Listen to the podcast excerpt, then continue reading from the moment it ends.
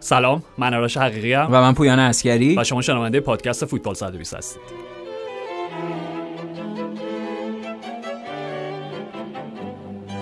خیلی خوب شد. در ثانیه اول حافظه تاریخی من به مشکل برخورد.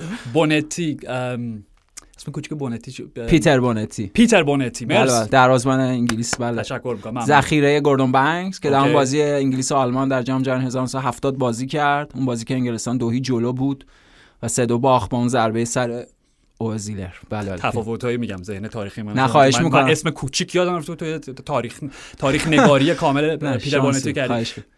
منظورم این بود. بله. لقب پیتر بونتی د کات گربه بود. مثلا گربه چلسی، چون حتما چالاک بود و این ور اون ور میپرید. من میخوام بگم این لقب رو میتونیم حداقل به واسطه نمایش ابر قهرمانانه جردن پیکفورد فعلا بهش بسپاریم. حتما آرش، یعنی به هر حال همونجور که داشتیم قبلش صحبت می‌کردیم، همونطور که خودت گفتی، واقعا دیگه اینجا با توجه به این نمایش قهرمانانه با مقاومت برای نگه داشتن اورتون بر بازی، اونم تو این شرایط اضطراری و بحرانی، واقعا جا داشت که دیگه اون اکت‌ها و اون اطوارها و رفتارهای خیلی در حقیقت تو ماچ و اغلاق شده از جردن پیکفورد ببینیم. در نتیجه طبیعی بود، پذیرفتنی بود، یکی از بهترین نمایش‌هاش بود اساسا در همه سال‌هایی که جردن پیکفورد رو می‌شناسیم و در رادارم قرار گرفت. خب بعد از همون حضورش در ترکیب اصلی تیم ملی انگلیس جام جهانی 2018، قبلتر خودت همینو گفته بودی که در چارچوب تیم ملی عموما و در اکثر مواقع نمایش خیلی خوبی داشته. یادمون نره به واسطه جردن پیکفورد اون تلسم ضربات پنالتی شکسته شد. یعنی حتما آدم مهمیه در کانتکست فوتبال ملی انگلیس و این بازی هم همینطور بود. یعنی هر کاری که به قول خود ابر قهرمانانه از دستش برمی اومد انجام داد برای اینکه اورتون در بازی نگه داره و برای اینکه اورتون برنده این بازی باشه و واقعا شاید بشه گفت جالب ترین و ویژه ترین چهره هفته فوتبال اروپا بود. حتما. و وقتی اصلا میگم حالا به لحاظ کیفیت مهارت و سیوی که انجام خب آسپیلیکوئتا بود دیگه. بله. اساسیه که کاملا دیگه شبیه واکاشیزوما بود. بعد پاشو میزد به تیر و میپرید اون سمت دروازه. داشت قوانین فیزیکی رو رسما نقض می‌کرد. واقعا نمیشد اون توپو گرفت. یعنی چطور اون جهش بازی، چون گلری که روی زمین افتاده میدونی همون خود فرایند و پروسه بلند شدن، آگاهی محیطی پیدا کردن خودش یه زمانی میبره و اینکه شما بتونید واکنشو داشته باشی و توپ از روی خط دروازه در بیاری و در ادامهش فکر کنم همون کرنره بود دیگه. وقتی که تو توپو با صورتت میگیری و جان افکنی میکنی و جان فشانانه دیگه ته داستانه. همینطوره بهترین نمایش که از گلر میتونی ببینی. فکر کنم این فصل راجع به کدوم بازی بود، اف سی شریف بود فکر کنم، بازی که مادرید تو سانتیاگو برنابئو بردن، داشتیم راجع به صحبت میکردیم که لحظه‌ای که گلر توپو با صورت میگیره دیگه آخرشه دیگه تمومه. دقیقاً و شایسته بودن. یعنی به واسطه این عملکرد پیکفورد، حالا درسته این همه فشار و این همه انتقاد تو هفته‌های اخیر در حقیقت بارسر اورتون وجود داشته، ولی هم به واسطه اون حضور هواداران و هم به واسطه نمایش پیکفورد به حال سایر اعضای تیم به نظرم چاره جز این نداشتن که تیم رو برنده بکنن در این بازی و الهام بخش بود. یعنی به نظرم نمایش پیکفورد برای کل تیم الهام بخش بود کاملا. یعنی اون نعره جنگ و فریاد رقیب طلبی که می‌کشید اینجوری معنی داشت، بخاطر اینکه بعد پویا من فکر می‌کنم درست پیکفورد تیمو نگه داشت در بازی و نهایتاً با اشتباه خود آسپیلیکوئتا و گل ریشارلیسون بازی رو بردن. 3 امتیاز خیلی ارزشمند. دیگه اگه این بازی رو نمی‌بردن واقعاً شاید با فرمی که برنلی با مایکل جکسن مربی جدیدش خیلی جدی پیدا کرده و از اون ور لیدزی که آرش امکانش هست با توجه به فرم خوب برنلی و حالا این به قول تو برد ارزشمند اورتون اساسا اون تیم سوم سقوط کننده دیگه لیدز باشه. امیدوارم اینطور نباشه. آره ولی خب دیگه رقابت بین این سه تا سر نهاله. آره ولی واقعا این اورتون هم داره دوباره دوست داشتنی میشه. خود برنلی میگم گزارشگر همین بازی آخرشون خیلی خاص هوشمندی و ظرافت ادبی و هنری به کار برده. کنایی کارو و گفت another thriller for Mike Jackson. اوکی خیلی من باهوشم.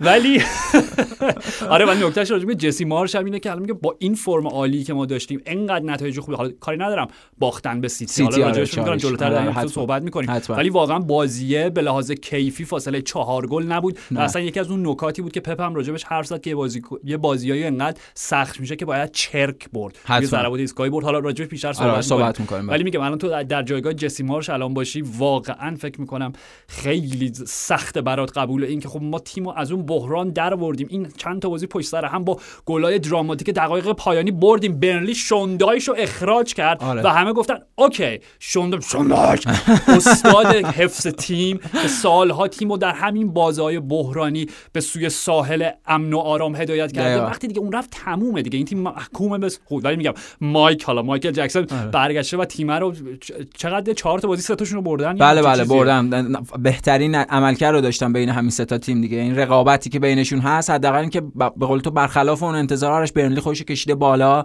اورتون بعد از این پیروزی به حال داره تلاش، واقعا اورتون 11 تا مرد جنگی احتیاج داره برای مثل خود جردن پیکفورد، چون عملکرد پیکفورد همونطور که خودت گفتی هماورطلبان و حریف رو داشت صدا می‌کرد. اینا کاملا یک رویکرد روحی جنگی بود. اورتون با این مدل شاید بتونه در پرمیر لیگ بمونه و به قول خودت باز متاسفانه این وسط لیدز احتمالاً قربانی خواهد شد.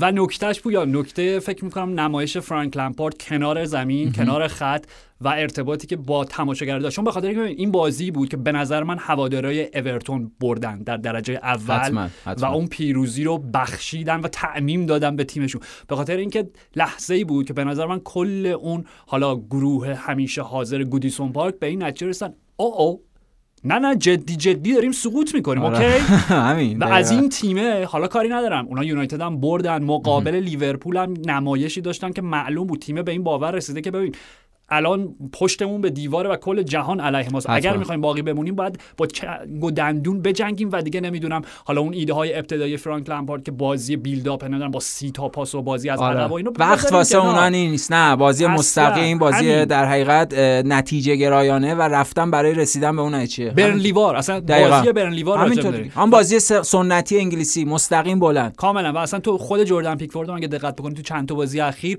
خیلی کم دیگه پاسای کوتاه میده، توپا رو میزنه زیرش تا جایی که ممکنه توپ از دروازه اون دور باشه. میگم مقابل لیورپول هم به هر حقه و حیله‌ای که بود دست دادن، از خطاهای زیاد، از خود وقت کشی‌های جردن. همین تازه بدشانسی آوردن، اون پنالتی براشون گرفته نشد، بدشانسی آوردن ولی باز اونم روی خامی خود گوردون بود که باعث شد داور اون دیده بعد همه اینا. خب ولی من میخوام بگم هوادارا سر این بازی به این نتیجه رسیدن که اگر این بازی رو نبریم تموم کار. و دیدیم چی کار کردن، یعنی سنگ تمام دیگه، یعنی دیگه چیزی بیشتر از این نمیشه گفت و کاملا اون جو و اون شرایط و اون فضایی که به وجود آوردن، اصلا دود آبی که کل گودیسون پارک گرفته بود. آره یه شکست بزرگه. ببین همین چیزی که راجع به لیدز میگیم متاسفانه امیدوارم اتفاق نیفته. خب اون لحظه سقوط لیدز به عنوان یک تیم مهم در اون کانتکست سنتی فوتبال انگلیس، سقوط ناتینگ هم فارست، سقوط هم که امیدواریم فارست امشب با بورنموث بازی داره و هر دو اگر ببرن میرن بالای بورنموث. آره میرن بالای بورنموث و آخرین بازی هفته نهایی چمپیونشیپ اگه ببرن خب فارست میتونه تیم دوم بعد از فولام راه پیدا کنه. با دو قهرمانی در اروپا ناتینگ هم فارست. آره این بهترین خبر دو ماه اخیره، جدی میگم. تیم برایان کلاف، حتما تیم برایان کلاف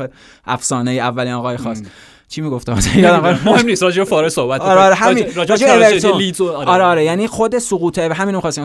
سقوط اورتون یه تراژدیه. اورتون یه تیم با تاریخچه بسیار با اهمیت، یه تیم مهمه، یه تیم سنتی مهمه در فوتبال انگلیس. در نتیجه اون سقوطش یه تراژدی. همینطوره این چیزی که همه رو زنده کرده، طرفدارا رو زنده کرده، جردن پیکفورد رو زنده کرده. در نتیجه تیم هم باید زنده شه دیگه. 3 تا 4 تا بازیه بعد یه حدی از اون میگم اون ارزه جنگی رو از خودشون نشون بده کاملا. و میگم ارتباط فرانک لمپارد برای اولین بار تو میداد، کاری ندارم بازی اولی که توی جام اتحادیه بود، جام حذفی بود، براش همه میخوندن سوپر فرانک لمپارد، ولی انقدر جدا بود از کل اون مجموعه. این بازی دیدی هوادارا جوری از تیمشون حمایت میکردن که اولا بازیکنان نمیتونستن 120% از جونشون مایه نذارن، معلومه اون کارو میکردن. و خود لمپارد هم برافروخته شده بود و داش حرکاتش هم یورگن کلوواری همینطور تهییج شده بود تحت تاثیر جو استادیوم. دقیقاً ارتباط مستقیم بین سکوها، بین سکوی هواداران، بین سکوی مربی و بازیکن‌ها عالی بود. یعنی من میخوام بگم در نهایت چرا راجع به این بحث شروع کردیم، به خاطر اینکه اتفاق ویژه‌ای بود به نظر من و میتونه در آینده اوکی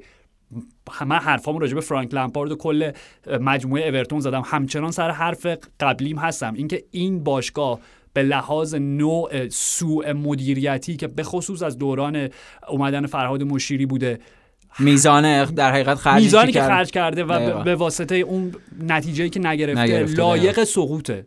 شاید هم بد نباشه براشون سقوط بکنن که یک نهیبی بهشون بخوره و برگردن، چون قطعا اگه اورتون سقوط بکنه میگم با توجه به بنیه مالی که دارن قطعا فصل بعد بلافاصله برمیگردن. احتمال زیاد همینطوره. بله شاید بد نباشه براشون، ولی من میخوام بگم اگر حالا توی این شرایط نجات پیدا کردن با فرانک و این فرانک لمپارد که دیگه خودشو از تیم کنار نمیدونه و بعد از بازی هم مصاحبهش خوب بود که گفتش من اف د میچ تماشاگر بودم، بعد سریع هم البته خودش تصحیح گفت پیپل اف د. آقا اشکال ببین، یعنی یک لحظه گفت اوه کسی به من تهمت نمیدونم بدوی بودم، همین یکی از مشکل سالاری اینا نظر پیپل اف د. آقا من اف د میچ خیلی هم قشنگ، اصلا خیلی جمله ادبی و زیبایی بود که من اف د میچ تماشاگر بودن، لزومی نداشت بگی پیپل اف د میچ. ولی میخوام بگم چرا میترسه از فضایی که داره چیز زندگی میکنه.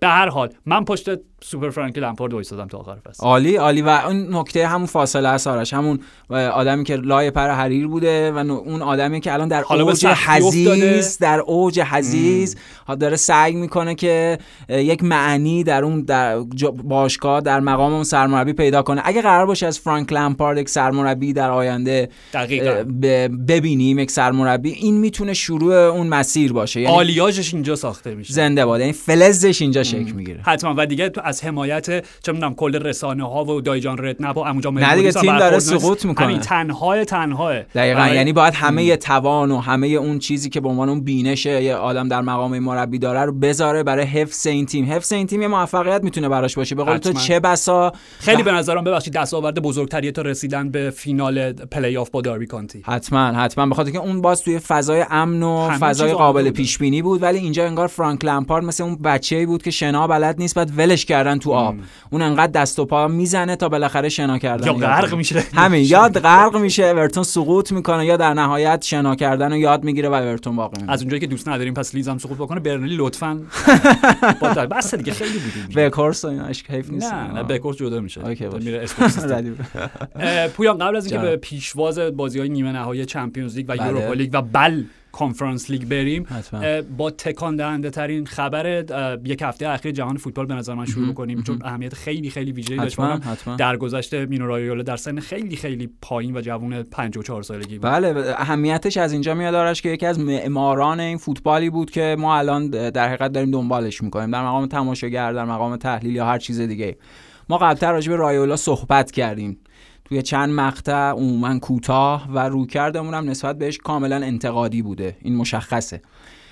صحبت درباره رایولا و نسبتش با باشگاه‌ها و تأثیری که گذاشته و اون تفاوتی که به وجود اومده در این دو دهه، اون اساساً اون منطق اصلی مخالفت ما با رایولا بوده. منتها الان وقتی می‌خوایم راجع به اون اهمیتش و حضورش در طی سالیان صحبت بکنیم، در نتیجه بحث یه چیز دیگه است. یعنی باید توضیح بدیم که چرا مینو رایولا با وجود اون فاصله انتقادی که نسبت بهش داشتیم آدم مهمی بوده. حتما آدم مهمی بوده که فاصله انتقادی داشتیم، مگر این همه آدم اصلا لزوما آدم فاصله انتقادی هم باهاشون نداره. حتما آدم مهمی بوده که این همه بازیکن‌ها از زلاتان ایبراهیموویچ تا ارلینگ برات هالند همینطور فقط دارن عشق نثارش می‌کنن. و پویان راجب ایبراهیم میگن که چند روز تو راکن میلان حرف نمیزنه از میزان غم و سوگواری که داره. همینطوره. و آره شاید بهترین اصلا ورودی برای بحث راجع به رایولا همین حرف خود هم حرف اولیه ابراهیموویچ باشه که میگن یکی پیدا شده میخواد مدیر برنامه‌ات بشه و میگن که برای اینکه دقیقاً مخ زلاتانو بزنن که قبول بکنه و مجاب بشه، نظرش جلب بشه، میگن مثل خودت از خیابون اومده، بچه کف خیابون، زنده باد، سختی بزرگ شده، زنده باد. یعنی این معنیش اینه که آدم خود ساخته ایه. ببین خب مینو رایولا یه چیز کوچیکه اگه بخوایم راجعش بگیم، به همراه خانواده‌اش همون وقتی خیلی کوچیک و بچه و طفل و نوزاد و اینا بوده، اواخر دهه 60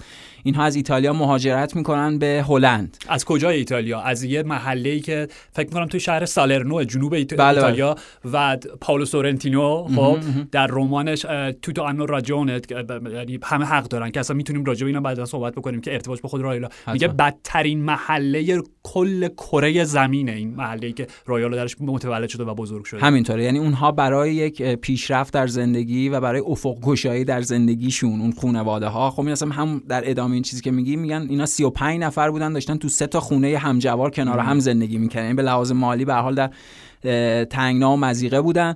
و نکته اینه که مینو رایولا در مغازه پیتزا فروشی پدرش شروع میکنه به کار کردن، اون هم در مقام یک گارسون، در مقام کسی که با مشتری ها در حقیقت سر و کله میزنه. مرسی. و این سر و کله زدن مینو رایولا رو شخصیتشو شکل میده. یعنی میفهمه آدمیه که این توانایی داره، میتونه با آدم خوب صحبت بکنه، میتونه مثلا اگه یکی ناراحت آرومش بکنه، هر چیزی. یعنی این امکانو پیدا میکنه. ضمن اینکه چون پدرش هم زبان هلندیش خوب نبوده، اینها اگه برای مذاکره با بانک و جاهای مختلف داشتن برای دقیقاً مذاکره، این کلمه هم سر و کله زدن مذاکره. خب مینا رایولا میرفته چون زبانش خوب بوده و اساسا مینا رایولا یه جوری ایتالیایی هلندیه دیگه. بله. خب خانواده‌اش ایتالیایی بودن ولی خب در هلند بزرگ شده و اساسا در اون ساختار فوتبالیان رشد کرده. خب میدونیم اولین موکل‌هاش و اولین بازیکن بازیکن‌هایی هم که به دنبال این بود در ادامه اون پیشرفتش تو در حقیقت مناسبات مذاکره و سر کله زدن، این حال دیگه به این باور رسیده بود که میتونه ایجنت فوتبالی بشه. خب خیلی جالبه راشه که از اولین بازیکن دنیس برکمپ بوده. یعنی اون مذاکراتی که داشتن، صحبتایی که داشتن برای انتقال برکمپ به ایتالیا که خب اونا با شکست مواجه میشه و این اتفاق نمیفته، ولی در هر حال این امکانی بوده که برای رایولا گشوده میشه و این امکانی که بین در حقیقت هلند و ایتالیا وجود داشته. حالا این یه زمانی سپری میشه تا میرسه به موکل اولش، این مهمترین موکل اولش که پاول ندوید باشه و اساسا خب خیلی هم اینو رایولا رو همون نیمه اول دهه اول 1003 و همون سالهای 2003 4 و اینا با حضور و درخشش پاول قبلترش، حتی یعنی هم 2001 2 با درخشش پاول ندوه در یوونتوس، قبلش لاتزیو دقیقاً و انتقالش به یوونتوس و خب دیگه مینا رایولا شناخته شد دیگه و کم کم اون موکل‌های حالا هلندی ایتالیایی دیگه معروف تریناش همین اواخر مثلا پول پوگبا، ارلینگ برات هالند، هنریک میخیتاریان، اینها مهمترین موکل‌های مینا رایولا بودن. نکته اینه که مینا رایولا این رو تبدیل به یک در حقیقت در ادامه اون تغییراتی که شکل فوتبال داره، از اون مدل سنتیه در حقیقت این که رئیس باشگاه و سرمربی تعیین کننده هم و اونها تصمیم میگیرن بر مبنای اون که یک میزان پول خیلی کمتر درون در حقیقت جهان فوتبال در حال چرخش بود. یعنی اون پول جاریه خیلی کمتر از پولی بود که در 20 خورده سال اخیر داره رد و بدل میشه بین باشگاه، در نتیجه همه چی توی یک حالت شاید خام و کنترل شده ای بود، نمیدونم.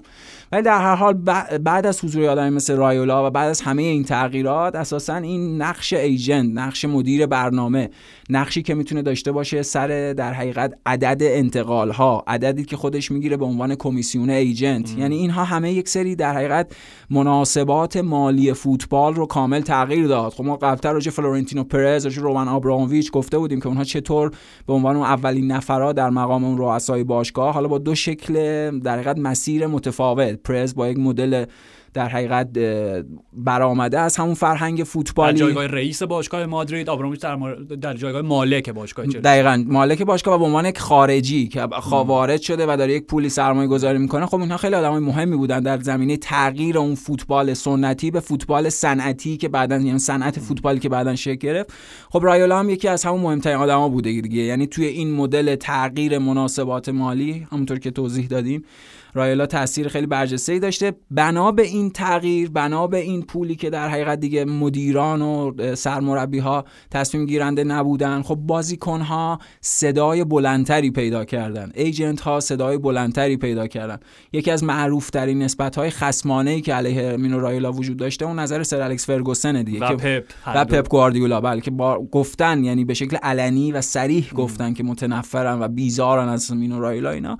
ولی واقعیت اینه که اساساً کاری که رایولا انجام داد یا اون تغییری که به وجود آورد خب اساسا واکنش برانگیزه دیگه. یعنی انقدر اون رویکرد رادیکال بوده در نسبت با اون شکل قبلیش و همه چی رو زیر و زبر کرده و تغییر داده که اون واکنش اتفاق میفته. یعنی خواسته یا ناخواسته بخش زیادی از اون فضای فوتبال، مثل اون مربی‌ها، مثل در حقیقت مدیران باشگاه‌ها یا طرفدارانی که به دنبال جذب یک بازیکن از توی تیمشون هستن، به خاطر اون حالا بحث‌های کمیسیون اتفاق نمیفته. خب بخش زیادی از اینا در طول این سالیان، مثل خود ما که نسبت انتقادی باهاش داشتیم، حس خوبی به رایولا نداشتن، در بهترین حالت، در بدترین حالت ازش متنفر بودن. ولی واقعیت راجع به موکل‌هاش، راجع به اونهایی که باهاش کار کرده یا حداقل اون باشگاه‌هایی که به واسطه رایولا به یک امکان بازیکنی رسیدن، خب برخوردشون کاملا باهاش مثبت بوده دیگه. اساسا ما وقتی داشتیم با هم صحبت می‌کردیم فکر کردیم به اندازه کافی در فضایی که فضای فوتبالی که در رایولا صحبت میشه ایده‌ها و گزاره‌های منفی وجود داره. اگر ما اینو به عنوان یک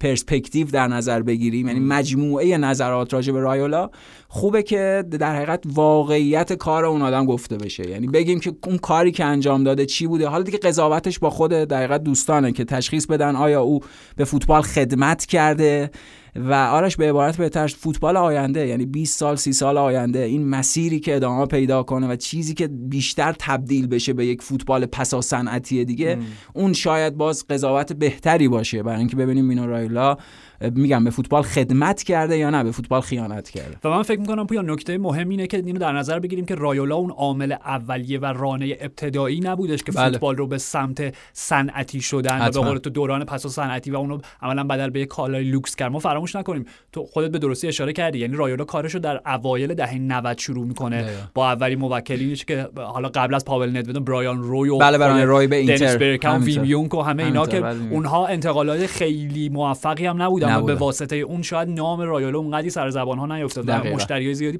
پیدا نکرد. ولی وقتی که رایولا شروع کرد به فعالیتش به عنوان ایجنت و بعداً در چه می‌دونم به قول تو یک دهه بعد اصلا مفهوم سوپر ایجنت رو به وجود اومد حالا کنار جورج مندس، وقتی بود که این چرخ صنعتی شدن فوتبال شروع به چرخیدن دقیقاً به جریان افتاد کاملا. یعنی از پریمیر لیگ اگه در نظر بگیریم خب جایی بودش که 91 دیگه اون جلسه یا 92 هر چیز که پریمیر لیگ داره شروع میشه، تیم‌های بزرگ دارن خودشون رو جدا می‌کنن از اون کلیت لیگ انگلیس، روپرت مرداک وارد شد، اسکای اسپورت وارد شد. خب یعنی جهان داره تغییر می‌کنه، کم کم تغییر میکنه و رایولا در این محیط چیزی که خودش میگه ببین این خودآگاهی که رایولا داشت خب به نظر من بهترین کیفیت شخصیتیش بود. من بارها چون آدمی بود ببین بدون هیچ گونه تزویر و درویی و پشت پرده بود و عرضه می‌کرد. آره مثلا ابایی از این نداشت که بگن این آدم بد است. هستم آدم بدم. و خیلی رک صحبت می‌کرد. مدل لباس پوشیدنش، مدل رفتارش براش هیچ اهمیتی نداشت که هیچ بنی بشری روی کره زمین چه نظری راجبش داشت. قضاوتش چیه راجب؟ فقط و فقط دو چیز براش اهمیت داشت و اینم گفت پدرم من خیلی که بچه بودم بهم گفت ببین تو رشد می‌کنی و به خودت به این نتیجه میرسی که 50% مردم روی کره زمین عاشقت هم و 50% و میگم من همین رویه رو پیش گرفتم. برای من تنها چیزی که در زندگی مهمه اینه که خانواده‌ام و بازیکنام منو دوست داشته باشن، باقی I don't give a s. دقیقاً یعنی نایس بودن براش هیچ اهمیتی تو زندگی نداشته، فقط براش فایده گرا بودن و اون موکلین و خانواده‌اش فایده رسوندن و خب ببین به هدف قاییش هم رسید. همینطوره یعنی دقیقاً همین بود. یعنی وقتی می‌بینی ارلینگ برات هالند در بزرگ داشت رایولا که احتمالاً انقدر میگم اونم دو تا قنباد بوده که نمیدونسه دو تا کرم پشت سرم بذاره، فقط the best بهترین بود. خب میگم خود ایبرا حالا راجبش حرف زدیم که چقدر الان توی حالت سوگواری و غم به سر میاره که اندوه به سر میاره که حتی دیگه اصلا توی رختکم هست که با کسی ایبرا حرف نزنه. ایبرا احساساتی میشه مگه؟ ایبرا احساسات داره. ولی نکتهش اینه که خودش میگه وقتی من توی آژاکس بودم اولین دیالوگی که اصلا با هم داشتیم اینه که من گفتم به قول تو همین چیزی که گفتی مجاب بشم که حالا از رایولا به عنوان ایجنت هم استفاده بکنم و وقتی که چراغ سبز اولیه‌ای نشون دادم در جوابم با اون به اون واسطه بهم گفته که به اون زلاتانه بگین افاف. در دیگه وقتی که این جمله رو شنیدم گفتم اوکی این آدم از جنس منه، این آدمیه که مثل من بزرگ شده، زبان و ادبیات منو میفهمه. خب و اون رابطه نزدیکشون از همونجا شروع میشه و چیزی که میگه پویان میگم حالا نکات زوایای انتقادی چه تو راجبش صحبت کردی حالا بیشتر میتونیم حرف بزنیم ولی نکتهش اینه که خود ایبرا رو رایولا باعث میشه که بدل به همچین بازیکنی میشه، به خاطر اینکه فراموش نکنیم تو آکادمی آژاکس داشت بزرگ میشد. اولا که یک بازیکن مصری اسمش بود خدا هم دوره اونها آره که ستاره اصلی اون تلقی میشد. میدو نمیدونم حالا میتونیم ببینیم میچو که بازیکن سوانزی بود میدو حالا اوکی که اصلا کارشون به جایی که قیچی پرت میکنه سمتش که ممکن بود کور بشه و اصلا کلا فوتبال که قربانت اصلا زندگیش نابود بشه. خب و اونجا رایولا میاد دستشو میگیره میگه ببین تو با این کیفیتی که داری میخوای بری یوونتوس، تو با این اداعتفارا، با این ماشینا، با این لباسا، با این زندگی در حاشیت حتما یوونتوس فابیو کاپلو تو رو قبول میکنه حتما. خب و میگه اونجا بود که من گفتم اوکی من به حرف این آدم گوش میدم چون این آدم از جنس منه. خب و نهایتاً پویان چیزی که میگی من یعنی ببخشید در ادامه چیزی که میگی ما بر اساس این تعریف تو بخشی از اون کاراکتر و پرسوناژ زلاتان ابراهیموویچ از مینو رایولا داریم. آره دیگه یعنی اون شکل داده به اون فرم زلاتان ابراهیموویچ حتما همینه به خاطر در مقام برادر بزرگترش هم بوده دیگه. دقیقاً یعنی جفتشون از بک زمینه چیه پسگراند و بک زمینه از پس زمینه مهاجرینی بودن که حالا خود گفتی رایولا با هلند میره، حالا ایبرا خانوادهشون به سوئد میرن و خودشون اونم به عنوان یه مهاجر دوباره به هلند میره. همه این داستانا خب ته حرف من اینه، نمیخوام خیلی بحث و طولانی بکنم، این که دقیقاً کاراکتری تفرقه انگیز بود، ممکن بود عاشقش باشین، ممکن بود ازش متنفر باشین. همون جوری که هوادارهای یوونتوس وقتی که ماتیاس دلیخت رو آورد به تورین، وقتی از ماشین داشتن پیاده می‌شدن، هوادارها قبل از اینکه از چه می‌دونم مودی، از آنیلی تشکر بکنن، از خود دلیخت ازش استقبال بکنن، سرود می‌خوندن مینا مینا مینو. خب دقیقاً ضمن اینکه اونها شاید بهترین رابطه هوادارهای تیم با رایالا همون هوادارهای یوونتوس بوده دیگه حتماً. ولی خب باز بخشی از همون هواداران وقتی که پول پوگبا رو مجاب کرد که برگرده، خشمگین و عصبانی شد و واکنش هواداری میلان سر تمام این داستان‌های مذاکرات و قراردادهایی که حالا تمدید شد دیگه، تمدید نشد با جیردونارو، آره دیگه، اون دیگه خیلی اعصاب خورد کننده. خب معلومه یه بخشی از اون هوادارا متنفر بودن، ولی حرفی که رایولو میزد این بود، میگفت برای من هیچ اهمیتی نداره که چی بگه، آره. من میخوام بهترین شرایط و بهترین دیل و قرارداد ممکن برای بازیکنمو به دست بیارم. خب و میگم این خودآگاهی از اینجا میومد که میگفت من میدونم کاری که من میکنم به هیچ وجه تلاشی که دارم در زندگی به اندازه کارگر معدنی دقیقا خودش هم مثالو میزد. خب و میدونم که مثلا ایجنت هایی هستن بسیار با کفایت و درایت بیشتری از من که در رشته یا چه میدونم دوچرخه سواری دارن فعالیت میکنن، ولی این تقصیر من نیستش که من تخصصی در محیطی دارم که تبدیل به این صنعت میلیارد دلاری شده و بنابراین من استفاده میکنم از تخصصم برای درآمدزایی برای بازیکنام و طبیعتا برای خودم. چه اشکالی داره؟ میدونی من میخوام جمله آخر راجع به بگم. مشکلی که ما داریم با رایو داشتیم، سخته ذره این فعلا رو هنوز عجیبه هنوز برای من. مسئله اینجا بود که ما عادت کرده بودیم به فوتبال دهه 80 و 90 سنتی انگلیسی که همونجور که خدای گفتی سرمربی، منیجر، د باس، گافر، هر چی میستر، هر چی اسمشو بذاری، حرف اول و آخر و وسط و یکی مونده به آخر رو میزد در کل باشگاه. خب وقتی که رایولا اوج گرفت، قدرتش همینطور بیشتر و بیشتر شد، به قول تو وارد فوتبال پسا صنعتی یا صنعتی هزاره سوم شدیم. عملاً این معادله قدرت کفه ترازوش سنگینی کرد به سمت که ایجنت ها و بازیکن ها که دیگه بزرگترین در واقع اون تقابل و اون جدالی که سر الکس داشت با رایولا سر همون قرارداد ابتدایی پوگبا بود که پوگبا رفت و یوونتوس حالا دوباره برگشت و همه این داستان ها. خب همینه، یعنی به هر حال ما با یک دید سنتی به فوتبال نگاه می‌کردیم که رایولا نماینده اون دید، اون فلسفه و اون رویکرد و اون مرام نبود. شاید برمیگردم به اسم همون رمان پائولو سورنتینو، همه حق دارن، شاید واقعا همه حق دارن، شاید اون حق داره، شاید ما حق داریم، شاید هیچ کدوم حق نداریم، نمیدونم. قضاوتی به قول تو در کار نیستش. دقیقاً قضاوتی یعنی قضاوت ها در کار است، نه فقط یک قضاوت، یعنی اصلا پرسپکتیو معنیش اینه دیگه، یعنی ما قراره مجموعه از نظراتو در نظر بگیریم. همونطور که خودت کامل توضیح دادی، همونطور که صحبت کردیم، مینو رایولا خب آدمی بوده که در تغییر شرایط اقتصادی دنیا یک امکان در حقیقت خوب برای خودش پیدا کرد با توجه به زندگی که داشت. حالا دیگه نمیتونست چون پیدا کرده مثلا اونو از بین ببره که درسته. مجموعه از بیزاری ها و نفرت ها رو هم نسبت به خودش به جا گذاشت و مجموعه از احترام ها و احساسات فائقه از سوی موکلینش، حالا هوادارا باشگاه دیگه. مینو رایولا در آرام شب حتما.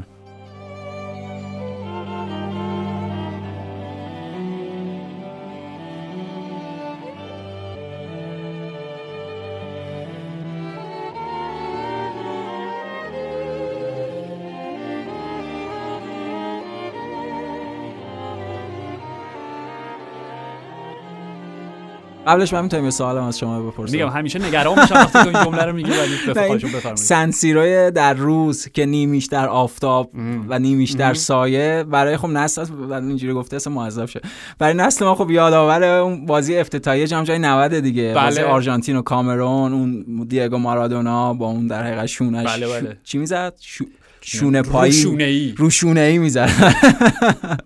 دقیقاً آره.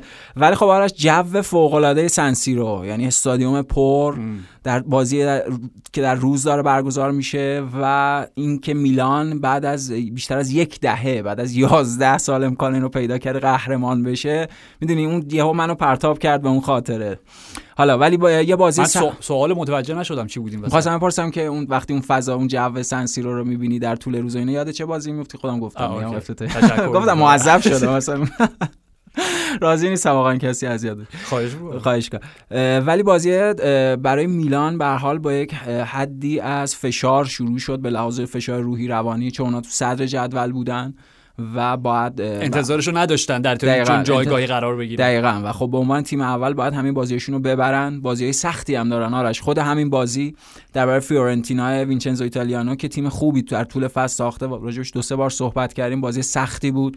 اونها چند فرصت نیمه اول داشتن، به گل نرسیدن. شانس هم آرار ژیرو حتما یکی دوتا موقعیت خیلی خوب داشت. عموم حملات میلان از همون سمت چپ بود که خودت قبلا هم گفتی، یعنی در حقیقت حرکات ترکیبی بین لیاو و تیو ارناندز، و از اونور شانس هم آوردن چون فیورنتینا هم از طرف خود آرتور کابرال هم از طرف خود گونزالس دو سه تا فرصت خیلی خوب داشت. مانیان میلان رو نیگه داشت تو بازی، یعنی به سیو حیاتی داشت. دقیقاً یعنی مانیان اگر میلان این فصل قهرمان بشه، به خصوص بعد از اون رابطه خیلی بدی که دیگه هواداری میلان با دوناروما پیدا کردن، فکر کنم مانیان یه مسیر مثلا 5 ساله رو تو یه فصل طی کرده، محبوب قلب هواداران میلان شده به هر حال. و اون موقعیتی که ابتدای نیمه دوم رافائل لیاو از دست داد، گفتی دیگه اصلا امکان نداره. گل خالیو زد. دقیقاً گل خالیو زد بالای دروازه، گفتی اصلا امکان نداره دیگه. باز میلان خام و معصوم توی موقعیت سخت، تو یک بزنگاه سخت، اون پختگی و لازمو نداره، اون زیرکی رو نداره، این موقعیتو داره از دست میده. ولی خب در شبی که واقعا اونها از هم در روز بود دیگه، قبل اینتر داشتن بازی می‌کردن، در روزی که همه وجودشون رو گذاشتن برای پیروزی در بازی، دست تقدیر این امکان رو بهشون داد. یعنی روی اشتباه دروازه‌بان فیورنتینا تراچانو آره، این امکان به وجود اومد که خب توپ اومد به رافائل لیاو رسید و اونا به گل رسیدن. اون توپ به قول خود دروازه خالی و لیاو از دست داد، ولی روی اشتباه توپ سخت‌تر رو گل کرد. دقیقاً توپ سخت‌تر گل کرد و جو استادیوم می‌دیدی، یعنی گل دقیقه 81 82 توی همچین وضعیتی آرش خیلی حیاتی. یعنی سه هفته دیگه لیگ تموم میشه، میلان سه تا بازی سخت داره با هلاس فرونا، ساسولو و آتالانتا، درنچه بازی سختی هم بازیش نسبت به اینتر خب بازیای سخت‌تریه. آرش قبلش من دوست داشتم اون چیزام بگم، این سراغ ایتالیا رفتیم، اون عکسی که در اومد از بازیکن‌های بولونیا پایین در حقیقت بیمارستان سینشیا بعد از بازی با اینتر بوده که آره که دارن نگاهش می‌کنن. اون به نظرم حالا اون جردن پیکفورد و اینا رو توضیح دادیم، میونال توضیح دادیم، من به نظرم بیکت بهترین قاب‌های مثلا ولکن اونا، برای اون به نظرم که اون بهترین قاب این فصله برای من. یعنی من میخوام بگم اون حرف بیلشنکلی، بله فوتبال مهمتر از مرگ و زندگی، منتها در همون چیزی که خودت گفتی در امور بی اهمیت احتمالاً مهمترین امر، جمله خلق والدانه. بله دقیقاً، و یعنی آره، یعنی میگفتم اون حرف شنکلی میخوام بگم که نه واقعاً، یعنی وقتی که دیگه مسئله مرگ و زندگی در میاد به معنای عینی نه انتزاعی فوتبال، کاملاً یعنی اون حرف شنکلی بیشتر یه جور پیشران هیجانیه برای هیجانی کردن اون بازیکن‌های تیمش که برن برنده بشن، ولی به قول تو وقتی در شکل عینی سینیشیا میالویچ تو اون موقعیت قرار گرفته و داره تقلا میکنه، داره میجنگه برای اینکه زنده باقی بمونه، و خودت گفتی این چقدر الهام بخش بود برای تیمش در هفته‌های اخیر. واقعا نمیدونم، یعنی اصلا اون لحظه شگفت انگیزی بود، بهترین عکس این فصل بود و خیلی زیبا بود. خوشبختانه اگرم اشتباه نخونده باشم، چون یعنی تیتر رو دیدم و دیگه فرق نکردم بخونم، مثل اینکه ترخیص شد سینیشیا میالویچ از بیمارستان. فعلا امیدواریم که هر چه سریعتر حالش بهتر و بهتر بشه. آره این آرش این چیزی بود که می‌خواستیم. حالا بعد بریم سراغ بازی اینتر. ببخشید حالا که راجع بولونیا هر سری مقابل روم هم تساوی، یعنی نه به روم باختن، نه به یووه باختن، نه به اینتر که بردن، نه به میلان باختن. 4 تا بازی بردن دیگه، یعنی دقایق آخر فرصت داشتن. البته که آرون هیکی هم شانس آورد، دوباره یه پنالتی قطعا میگرفت از روی اینزم میتلند نایلز. دقیقاً آره که اون چطور پنالتی نگرفت؟ چون آرون هیکی بود. من چون سفارش کردم. خیلی عجیب بود، اصلا هیچ چیزی هم نرا وی آر و اینا هم نرفت در صورت. ولی حالا که اینجا هستیم سریع اشاره به روم هم بکنیم، همش بحثو داره قراقاتی میشه ولی اشکال نداره، چون دیدیم روم هم کاملا مورینیو نیمه نهایی مد نظرش، لورنزو پلگرینی و تامی ابراهیمو گذاشته بود بیرون، کلیدی ترین مهره‌ها شد. حالا کاری ندارم آخر بازی همه رو به زمین فرستاد که امتیازو بگیره. و اینکه روم هم دیگه به لحاظ ریاضی شانس حضور در چمپیونز لیگ فصل آینده رو نداره دیگه. نه دیگه این 4 تا قطعی شدن دقیقاً، یعنی همین میلان، اینتر، ناپولی و یوونتوس قطعا 4 تیم ایتالیا در فصل آینده هستن. این رقابت تو این سه هفته اوج هیجان خودش رو قرار داشته باشه. اینتر هم خب بازیشو برد، اینتری که خیلی ساده اون بازی گفتیم خودکشی کردن، یعنی که اصلا باور نکردنی اون اتفاقی که افتاد براشون. آقای رادو باعث شد که اونجوری ببازن، ولی خب باز پریشیچ که این روزا خیلی آماده است براشون گل زد. دیگه معذرت میخوام، ضربه سر از روی کرنر هم گل میزنه. چیکار داره میکنه؟ و اینو مدیون آنتونیو کونتاس اگه یادت باشه، بازیکن به عنوان بازیکن قرضی رفت بایر مونیخ، برگشت و کونته گفت من نمیخوام اینو، ولی نتونست مثل راژ ناینگولان و ماورو کاری ردش بکنه. آره. و مون و گفت اوکی میتونی وینگ بک چپ بازی بکنی یا نه کلا برو بیرون از اسکواد من. همینطوره باشه بازی میکنن و چی شد؟ یعنی الان گوسنز داره درسته معصومیت طولانی مدتی داشت، من فکر کنم به آمادگی محض برسه نمیشه این ایوان پریسیچ رو از اون نقش گذاشت. همین طوراش ایوان پریسیچ همیشه بازیکن فوق العاده ای. آره ولی میخوام بگم وینگ بک چپ. آره یعنی میخوام بگم یادت اون موقع که مورینیو منچستر یونایتد بود چقدرتون تو اون تابستون 2018 چقدر تلاش کرد ایوان پریسیچ رو بیاره منتخب اون تابستون 2018. البته من بیشتر یاد پریسیچ و نیمه نهایی جام جهانی میافتم مقابل انگلیس. آخه ببخشید اون بازی برگزار شد. بله اینتر. آره اینتر پنالتی که خب لاوتارو خودش دقیقاً ریواندش رو تبدیل به گل کرد و یه نکته داوری هم داشتش. میتونه توی کلاس‌های داوری باشه که بازیکن‌های اودینزم اولش اختار گیجوویچ مونده بودن. بعد از اینکه ریوان گل شد. دقیقاً به خاطر اینکه اگر شما ضربتو به تیر دروازه بزنی و برگرده و خودت به توپ ضربه بزنی خطاه. آره. منتها چون بعد از برخورد توپ به دست گلر اودینزه خورد با بدشانسی محض سعید. همینطوره. بنابراین گل کاملا درست. آره گل درست اعلام شد. در نتیجه این هیجان باقی موند. الان فاصله میلان و اینتر مشخصه دیگه. این سه هفته رقابت هم باقی مونده. گفتیم بازی میلان سخت‌تره ولی خب از اون ور انگیزه میلان بیشتره. من میخوام یه اعترافی بکنم اینجا. خب اوکی راجع به این زیاد صحبت کردیم که اصولا به نفع فوتبال ایتالیاست که میلان قهرمان بشه یا اینتر. من فکر میکنم به لحاظ منطقی خب بعد از به پایان اومدن دوران سلطنت یووه بعد از 9 قهرمانی خب اینتر یک فاز و میلان هم حالا یک فاز قشنگ و میگم این کاملا دید منطقی بود. و من معمولا پویان وقتی بازی فوتبال تماشا میکنم خیلی احساسات خیلی برون ریزی احساسی ندارم. آره میدونم با هم چند بار فوتبال دیدیم ساکت میشن. الانم فقط دارم نوت مینویسم دیگه اجازهش میکنم. ولی وقتی که رافائلیائو گلو زد ببین ناخودآگاه اینجوری کردم شروع کردم به من چه. ولی واقعا هم همینه پویان. یعنی اعتراف من بود که من واقعا دوست دارم میلان قهرمان بشه. میگم به خاطر اینکه خب اینتر قهرمان شد میلان هم قهرمان بشه و اصلا اصولا فوتبال جهان به یک میلان قهرمان چون جایگاه اون یک جایگاه ویژه است. میگم راجع به دهه 90 وقتی صحبت می‌کنیم و نکتهش اینه که اونا همونجوری که گفتی خب بازی بعدش که با هلاس ورونا این هلاس ورونایی که ایگور تودور ساخته اونم یک تیمای خاص این فصل شده. حتما ورونای سرسخت این فصل کاملا و دوتا بازی آخرشون مقابل ساسولو و آتالانتا و من میخوام بگم به عنوان یکی از نمایندگان اون گوشه هیپستری فوتبال امیدوارم که این دوتا تیم محبوب ما بازیشون مقابل میلان بوازه و میلان نهایتا قهرمان بشه. و یه نکته دیگه از فوتبال ایتالیا چون اسم آتالانتا اومد دیشب مقابل سالرنیتانا بازی داشتن. سالرنیتانا در برگامو تو دقیقه نمیدونم 86 87 اینا یکی جلو بودن و اگر اون بازی رو می‌بردن می‌رفتن بالای کالیاری پایشون یا جنوا. حالا الان بین جنوا و کالیاری هم و البته میگم حالا گل مساوی خوردن الان در رده 18 موندن. یه بازی کمتر دارم باز اونم ببرم یعنی رده 17 و داوید نیکولا میتونه یک بار دیگه اون اکت هودینیوارشو نگه داره. آره و دوباره یک فرار بزرگ رقم بزنه و سالرنیتانایی که همه میگفتن تمومه برمیگردن سری بی رو حفظ بکنه دوباره و یه جیرو دیتالیای دیگه از جنوب تا شمال فکر کنم داشته باشه. دقیقاً یه دستاوردی به قول خودت میتونه باشه و حتما آرش چرخش قدرت برای هر لیگی بهترین ایده و اتفاق میتونه باشه. ضمن اینکه تو این رقابت بین میلان و اینتر در همه تاریخ سری آ خب اونها قهرمانی‌هاشون برابر بود دیگه 18-18 بودن. اینتر فصل پیش شد 19-18 پس الان فرصت خوبیه برای میلان که دوباره اون بشه 19-19. خیلی عمالی. اوکی بریم از ایتالیا خارج بشیم. از کجا شروع کنیم؟ مادرید سیتی برجام. از قهرمانی مادرید که قبل‌تر هم گفته بودیم دیگه ما زودتر جشنشون رو برگزار کردیم. آره تو بازی که جانم هیچ نه بگو می‌خواستم فقط یه سری نکاتی از خود بازی که خب ساده بردن. رودریگو ستاره تیم بود. دقیقاً رودریگویی که بهترین عملکردش رو داشته در طول این 3-4 فصل حضور در مادرید به لحاظ هم امتیاز هم به لحاظ عملکرد گلزنی و پاس گل که این بازی هم خب درخشش بود. حتی وقتی که عملاً جای وینی جونیور هم بازی می‌کرد یعنی مابعضا و معادلش در سمت راست نبود. نه دیگه وقتی که به وینی جونیور استراحت داده بود داشت از دقیقه رودریگو استفاده می‌کرد. همونطور که خود گفتی به مجموعه‌ای از بازیکن‌ها استراحت داده بود برای بازی خیلی سختی که چهارشنبه شب دارن و در هفته‌ای که حالا در چند روزی که اونها این قهرمانی رو به دست آوردن که حتما هم با شایستگی بود به هر حال بدون شک. آره در فصلی که هیچ تیمی در لالیگا ثبات کیفی لازم برای تعقیب مادرید نداشت حتما اونها با شایستگی قهرمان شدن.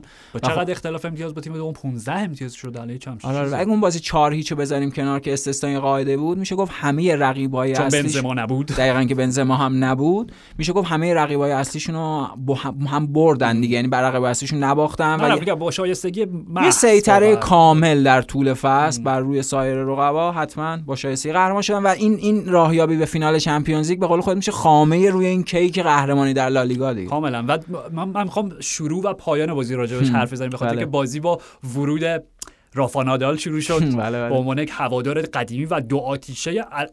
البته من دارم فکر می‌کنم یه جور خیانت خانوادگی است، به خاطر که عموش مگه میگه نادال دفاع بارسلونا بود که بازی کنه برای تیم ملی اسپانیا بود، بارسلونا بود، مدافع خشن منکوب یارکوب. آره حالا به هر حال چه جوری شد نسل مدافعین دهه 90 کاملا نسل اون قصاب‌های فوتبالی.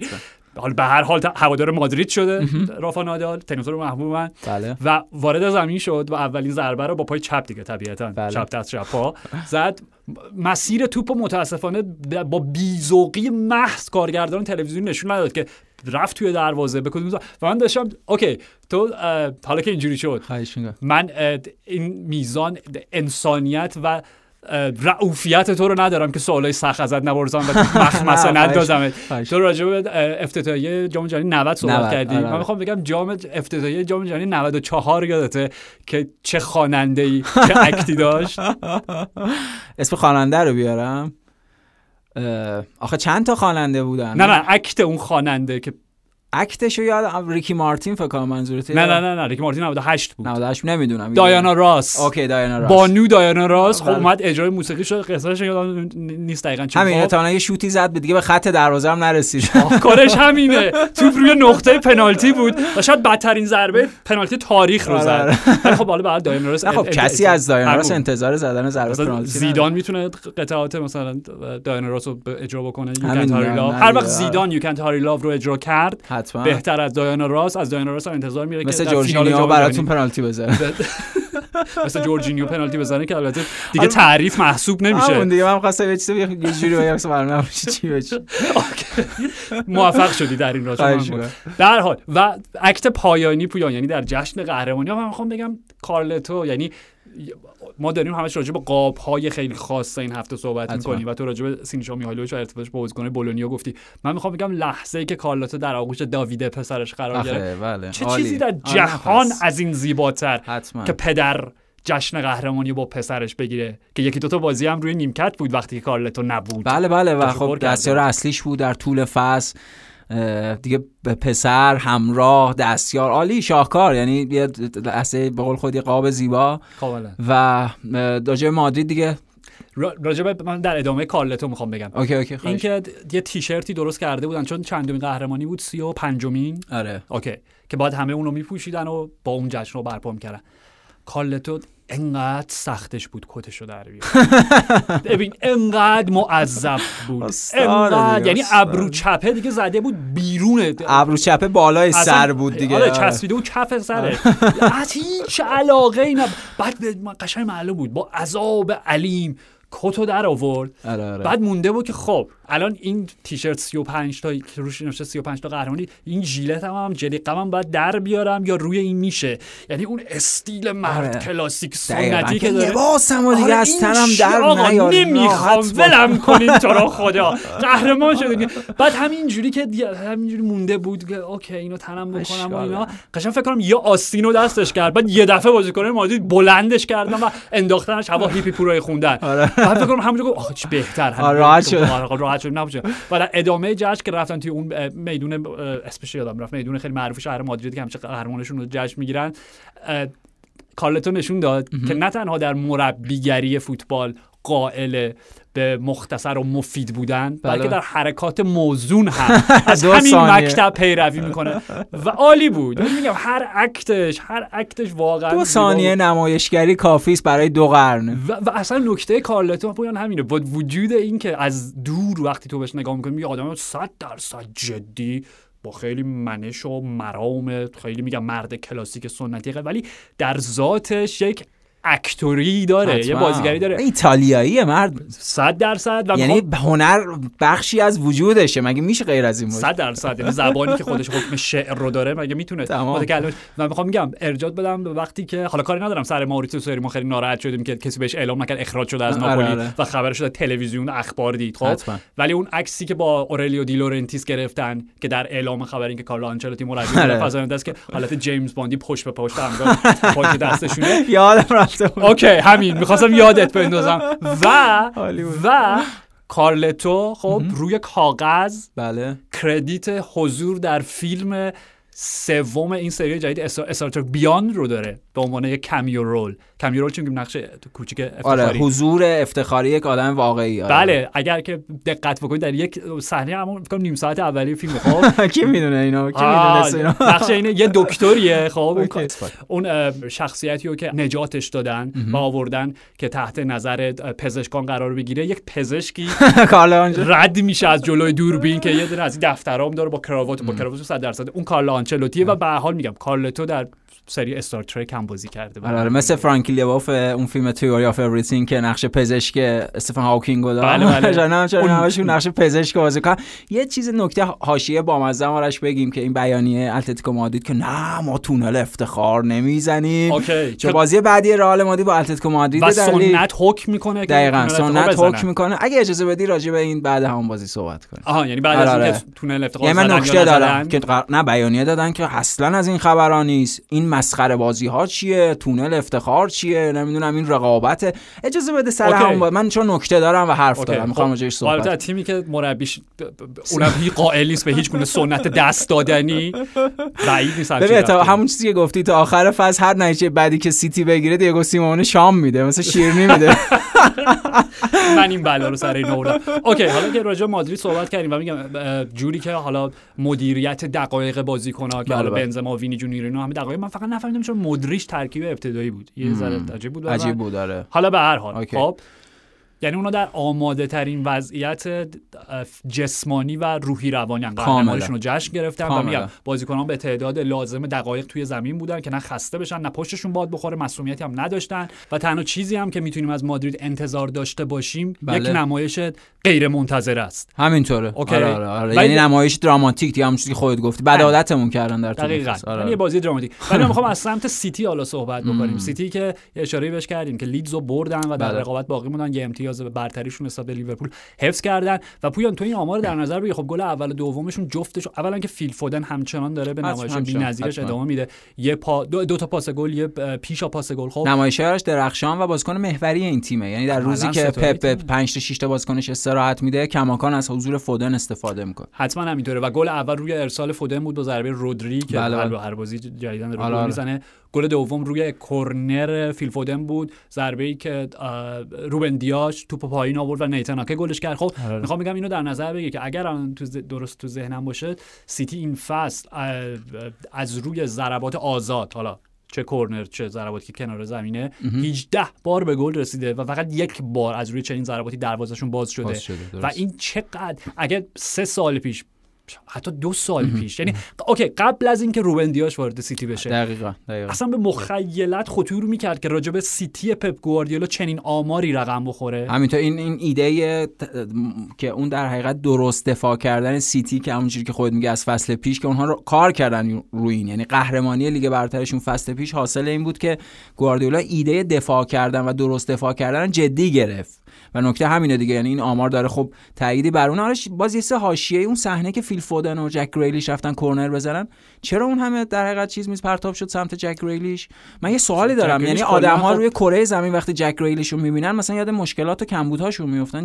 چه چیزی، این چه منطقی همه با گریلیش انقدر یک حس و رابطه خصمانه دارن؟ اون چیکار کرده؟ مثلا اگه باشگاهی 100 میلیون پول داده اونو خریده و حالا اصلا در طول فصل اونجا جا افتاده نیافتاده دلیل نمیشه بقیه هم مرد کل ساکنان کره زمین با جک گریلیش برخورد خصمانه داشته باشن. متوجه نمیشم. هیچ وقت نمی‌کنم احساسات غلیظی داشته باشین در دفاع از جک. آره آخه این چیزی که استفان سویچ همش آخه این چیزی که راجع بکام هم بود آرش، یعنی اون بکام خام معصوم اولیه خب اونم بهش در این حد به خصوص بعد از اون اتفاقی برای جام جهانی 98 افتاد، دیگو سیمون و اینا همه چیزی رو سر دیگو سیمون بس سر اونم خب این اتفاقا افتاد تا یه دوره دیگه. ولی من اینو درک نمی‌کنم، نمیدونم چرا این جوریه، یعنی چرا انقدر باید به جک گریلیش حمله بشه. بسیار مثال خوبی زدی، به خاطر اینکه الان برای توضیح میدم تفاوت دیوید بکام و چقدر بعد گفتم جمله تفاوت دیوید بکام و جک گریلیش چیه حالا فعلا. خب دیشب رویکین مهمون ویژه ماندی نایت فوتبال بود به بهانه بازی برنفورد یونایتد. خب و در طبق سنتی که دارن در قسمت دوم برنامه بعد از اینکه دیگه بازی تموم شد و اینا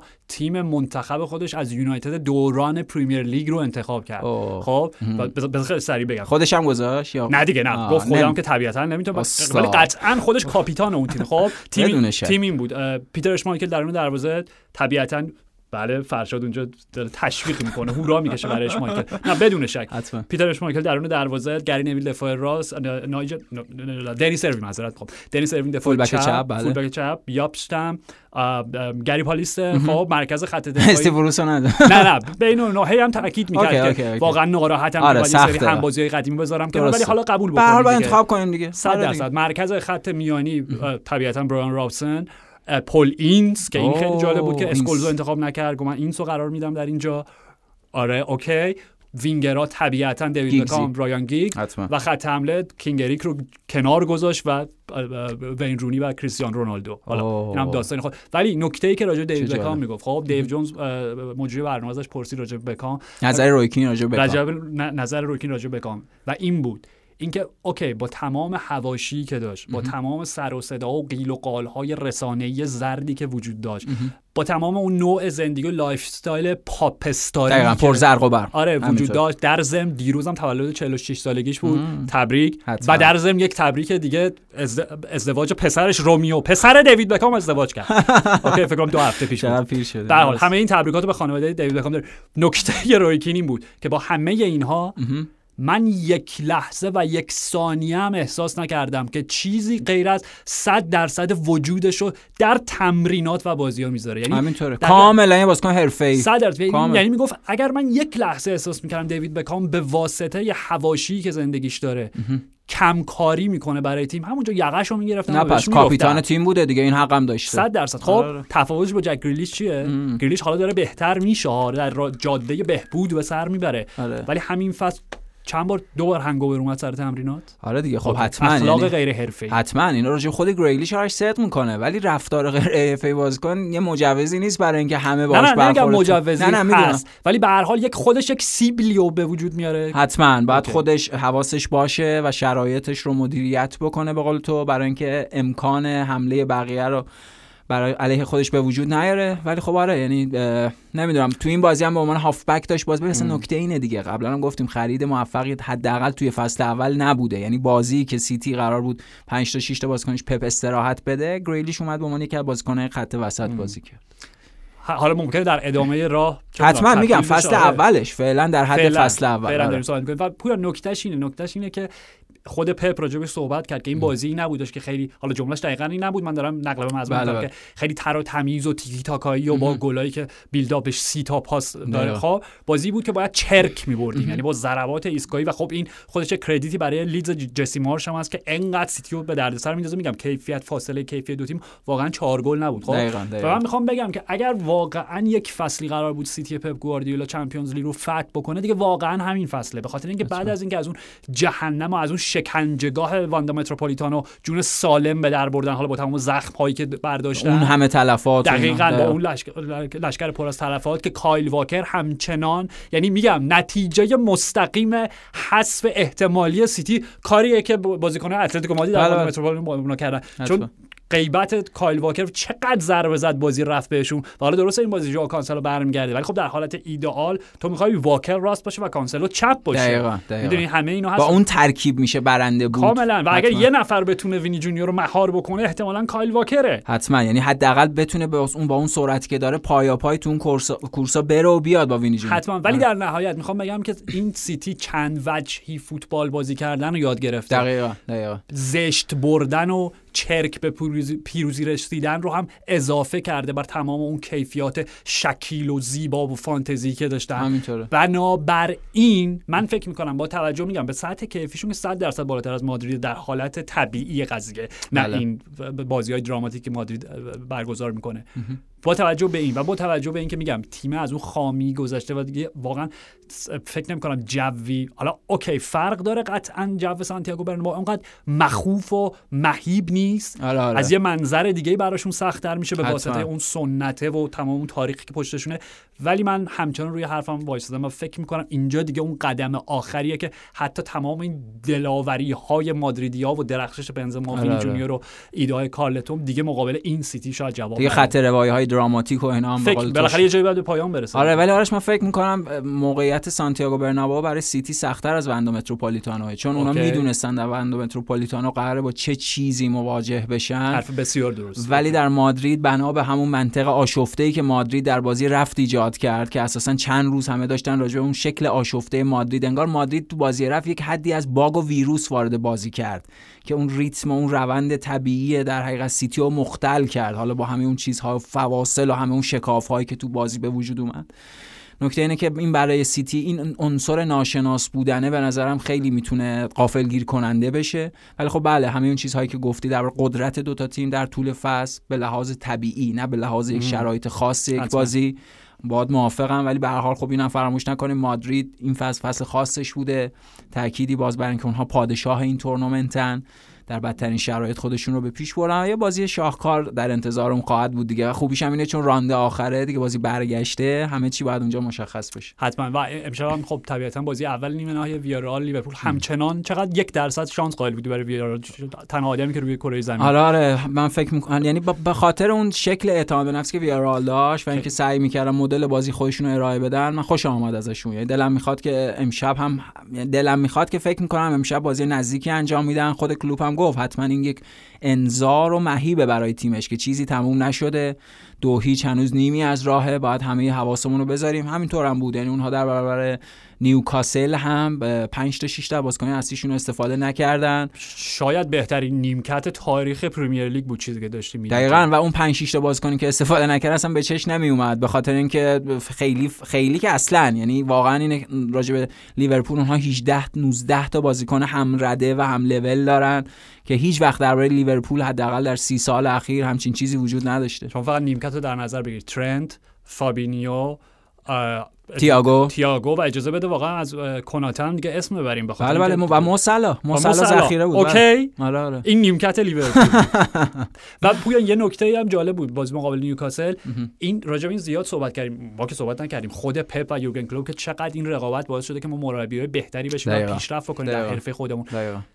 لیورپول داره بازی‌ها رو سیتیوار میبره به این معنایی که چیرگی و سلطه کامل بر جریانشون داره، ولی لزوماً بازی دراماتیک و 6-7 گل زنی نه، بازی کنترل میکنه. 1-0 2-0 مثلا اون 1-0 2-0 اصلا بازی سختی نیستش، یعنی ساده ترین 1-0 ممکنو میبره. خب بخاطر اینکه اصلا تیم حریف نمیتونه وارد نیمهشون بشه. همین چیزی که راجع به پپ زیاد صحبت میکردیم و میگم دو جنبه مختلف دفاعی، چون تیم‌های پپ همیشه جوری دفاع میکردن، یعنی بعد دفاعیشون در حمله بود، خب توپو به حریف نمیدادن، فرما وقتی توپ نداشته باشه پس نمیتونی خطری ایجاد بکنی. خب ولی از سوی دیگه حالا سیتی رو داریم میبینیم که بازی بازتر و بازی جنگنده تر و مستقیم‌تر میدونی، یعنی قطعاً تاثیر گذاشتن. همونجوری که راجبش حرف زدیم که تییاگو مهره اصلی پپ، حالا یکی از مهره، حالا دیگه یکی از کلیدی ترین مهرهای پپ، از اونورم ایلکای گوندوگان یکی از کلیدی ترین مهرهای یورگن کلوپ در دورتموند بود که حالا دقیقاً فصل پیش شروع کرد به یکی از اون چهره‌های خیلی شاخص سیتی. همه اینا کنار هم معنی میده در پایان فصل و اون فینالی که به حال پیش بینیشو می‌کردیم هفته‌ها و هفته‌ها. حتماً آرش. و لیورپول نکتهش اینه که همین چیزی که تو میگی میتونه در برابر به نظرم 16-17 تا تیم پرمیر لیگ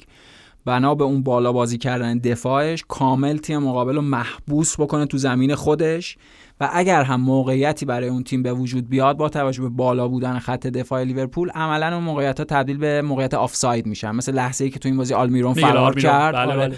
شاید 2-3 تا موقعیت نیمه دوم هم چیزی بود که الیسون سیو کرد ولی فکر کنم اون آفساید بود دقیقاً. یعنی 2-3 تا موقعیت جدی که نیوکاسل داشت به خاطر این بالا بازی کردن دفاع لیورپول، محبوس شدن اون تیم مقابل، در نتیجه امکان موقعیت و فرصت به وجود نمیاد. همین چیزی که میگی خیلی گل ساده‌ای هم زدن دیگه، یعنی اصلاً خطا نبود خیلی سر و صدا کرد. جیمز میلر اول داره توپا میزنه، وضوح توپا زد، بدیهی آشکاره که اون خطا نبود، گل کاملا درست بود.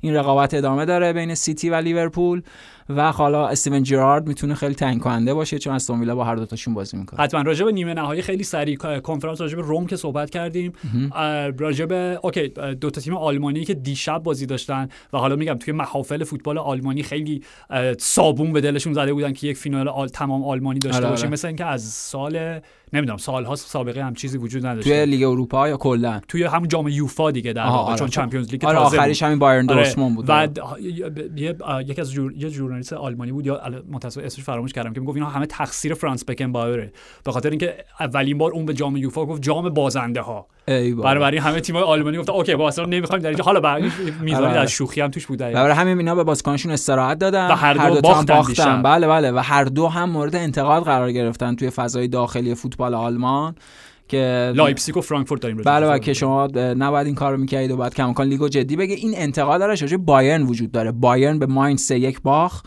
مجموعه از بازیکن‌ها رفتن ایبازا و الان ببین آرش کوپاکابانا هم برام بعدش. من فکر می‌کنم الان میزان انتقادی که از بایرن، ناگلزمن، مجموعه بایرن، بازیکن‌ها، حسن صالح همیزیش وجود داره، حتی از دوران نیکو کوآچ هم اوضاع بدتره. یعنی میزان در حقیقت انتقادی که وجود داره نسبت به شرایط باشگاه و از اونور دورنمایی که واقعا مثبت نیست. یعنی این همه بحث که وجود داره سر تمدید یا عدم تمدید قرارداد لواندوفسکی و این همه در حقیقت اشلوتربک هم که در حقیقت امضا کرد با دورتموند، در نتیجه 5 ساله به دورتموند پیوست. دقیقاً یعنی بایرن این امکانات هم داره از دست میده. بایرن آرش من قبل‌تر هم گفتم بایرن 2-3 فصل سخت در انتظارش خواهد بود، 2-3 فصل آینده.